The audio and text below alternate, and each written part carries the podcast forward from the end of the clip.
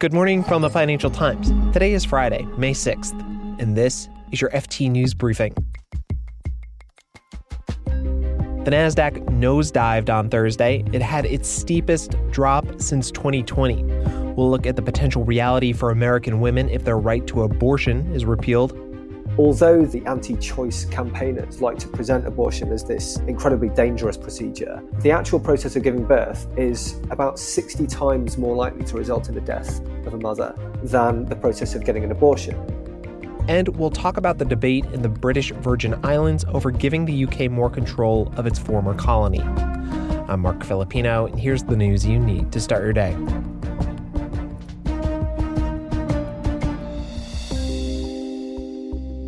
U.S. stock prices plunged on Thursday, a day after the Federal Reserve raised rates a half a percentage point. Tech stocks took the brunt of the beating. The Nasdaq Composite lost about 5% of its value. The broader S&P 500 lost more than 3.5%. One trader described yesterday's sell-off as a capitulation trade, adding that with more monetary tightening down the pike, there's no reason to buy the dip in equities.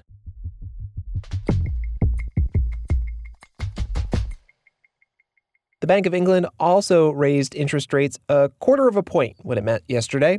The moves aimed at fighting inflation fueled by high energy prices. Now, the BOE has raised rates recently before this, but this time, while tightening monetary policy, the BOE also warned the UK economy will slide into a recession. The FT's economics editor Chris Giles explains why this was a bit of a surprise if a central bank puts out a forecast like this with a, a recession coming, rather than quite often they say, "Oh, look, we're in a recession," uh, is the, the, obvious question people would ask is, "Why don't you do something about it? Isn't your job to smooth the economic cycle, and therefore we don't want inflation falling too much, and recessions generally bring inflation right down, but."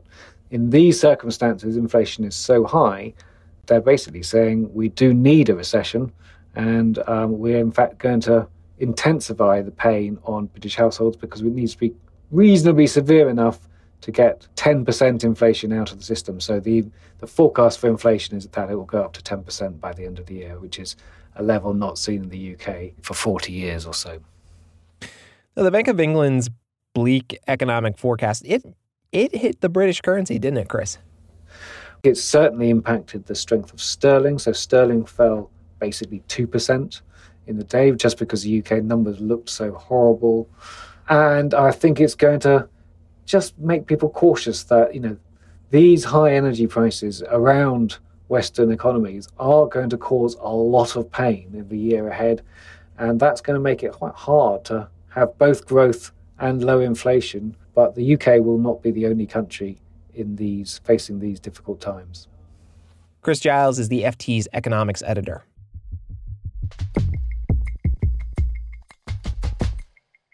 Residents in the British Virgin Islands are reeling right now. Their premier was arrested in Miami last week on drug trafficking and money laundering charges. And in the wake of the leader's arrest, the UK proposed reimposing direct rule on the BVI, which is now known for corruption. To find out more, I have the FT's Michael Stott with me. He's in the British Virgin Islands right now. Hey, Michael. Hello, Marc. So before we get into it, Michael, let's back up and do a little bit of explaining. The BVI, it has this kind of hybrid rule, right? A governor appointed by London handles defense, security, and policing, but locally elected officials handle other matters.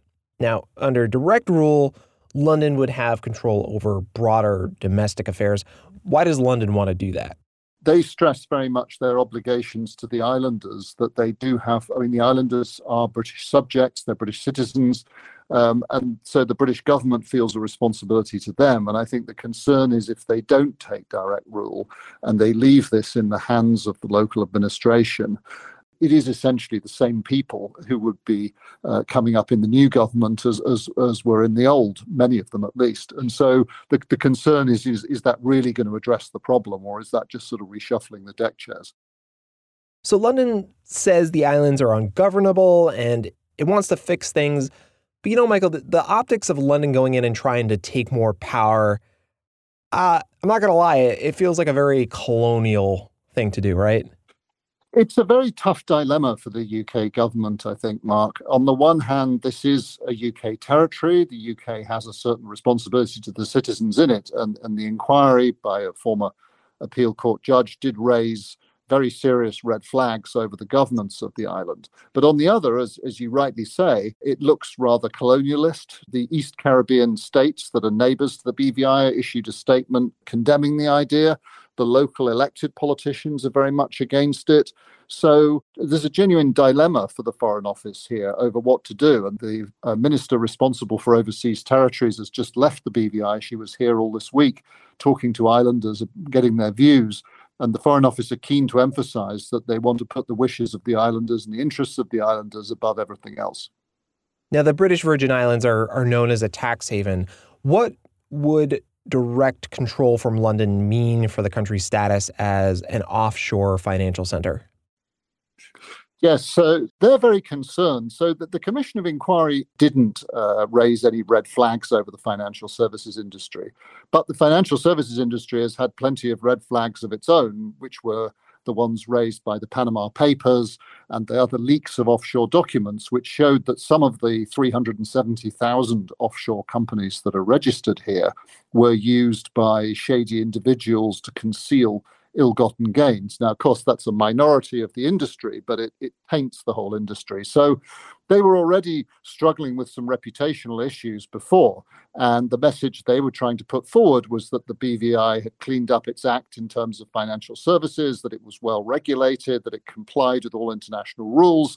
And so, of course, they're very worried now that with the premier of the island detained on drug trafficking charges in Miami, that this is going to reflect badly on the island's reputation as a financial center, even though the two things are not directly linked.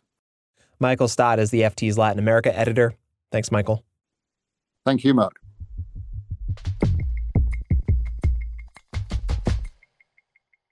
In the U.S. earlier this week, a draft opinion by a U.S. Supreme Court justice was leaked to the public.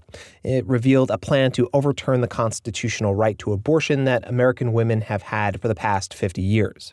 The FT's chief data reporter, John Burn-Murdoch, cites work by researchers at the University of California in San Francisco that show what will happen to women if they lose the choice to have an abortion.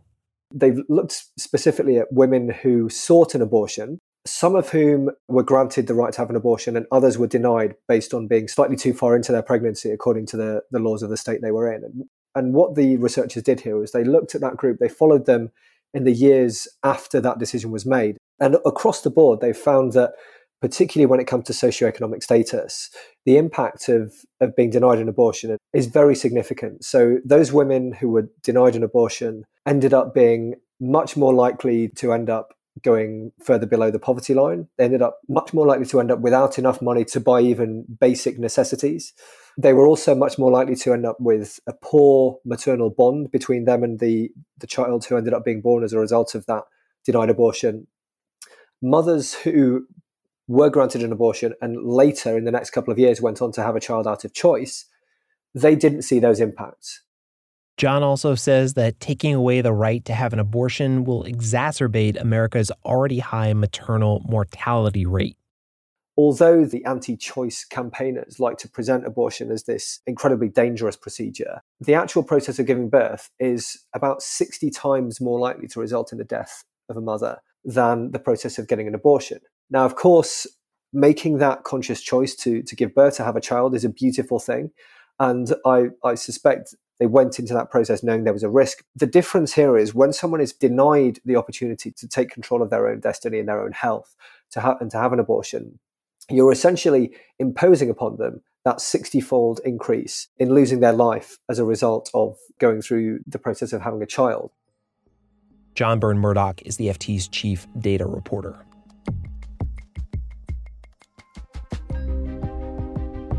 You can read more on all of these stories at FT.com. This has been your daily FT News Briefing. Make sure you check back next week for the latest business news. The FT News Briefing is produced by Fiona Symon and me, Marc Filippino. Our editor is Jess Smith. It helped this week from Joanna Gao, David De Silva, Peter Barber, and Michael Lello. Our executive producer is Topher Forhecz. Cheryl Bromley is the FT's global head of audio, and our theme song is by Metaphor Music.